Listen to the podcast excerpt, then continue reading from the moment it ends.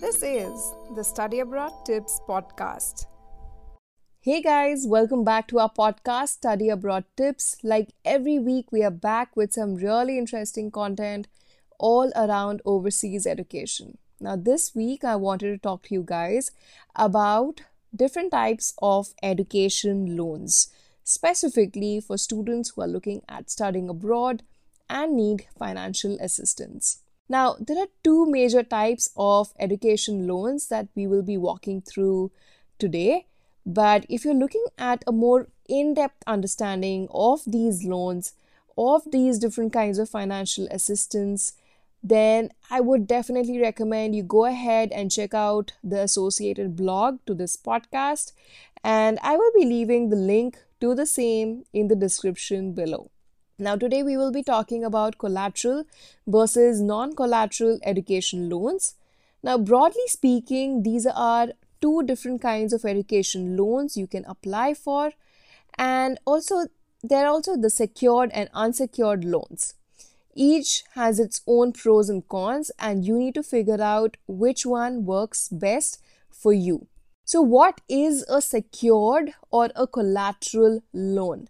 When someone wants to borrow a large sum of money, banks and NBFCs ask them for some collateral in the form of property, fixed deposits, or other investments and savings. Now, this collateral is considered as a form of security for the bank, and they have the right to withhold it in case you are unable to pay the loan back.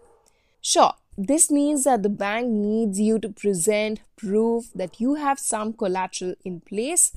But the bright side is that these kind of loans is the interest rate on them, right? So that is super low.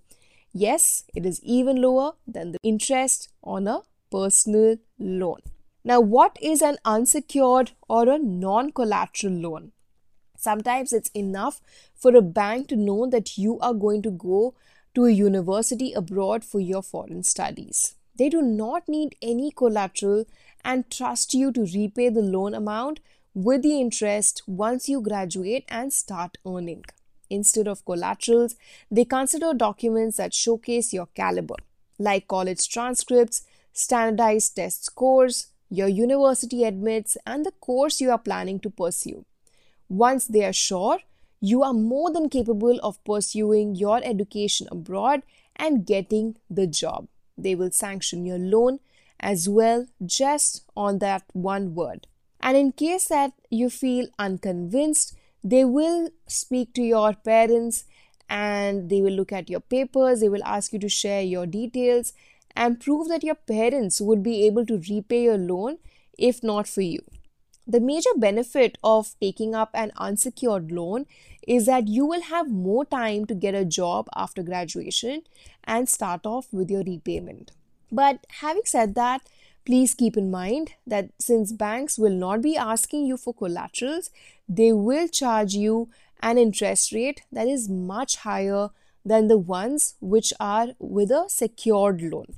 Moreover, you will have to pay some simple interest every month during the moratorium period, which is not true in case of a secured loan.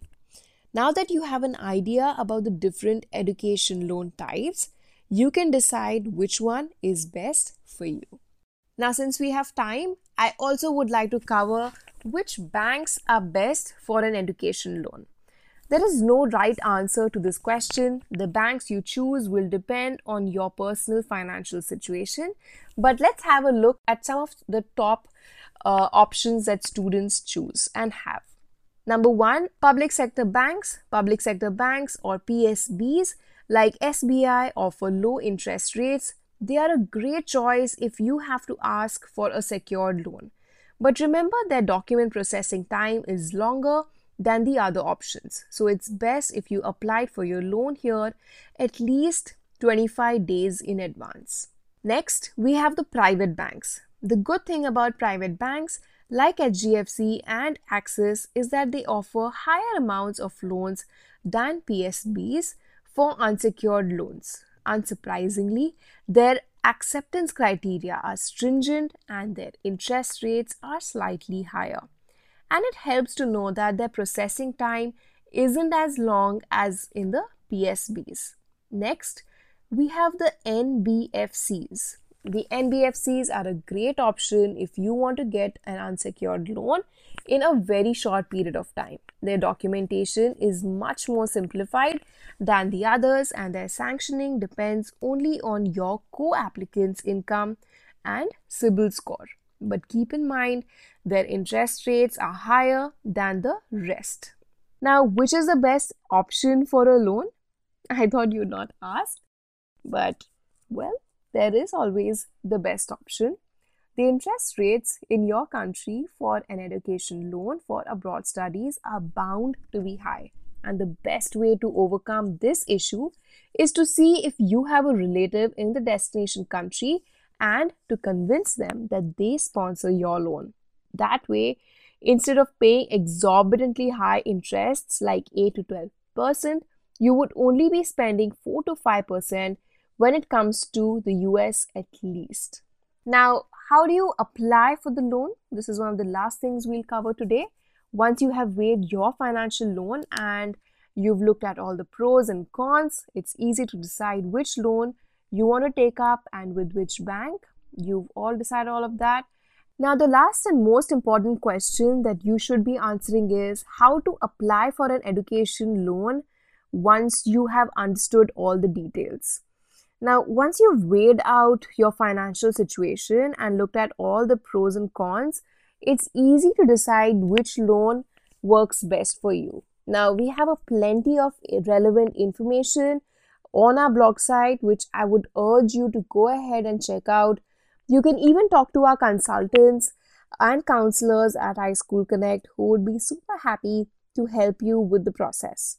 Now, those who are not familiar with iSchool Connect, iSchool Connect is essentially a tech company and we assist students through the whole process of studying abroad.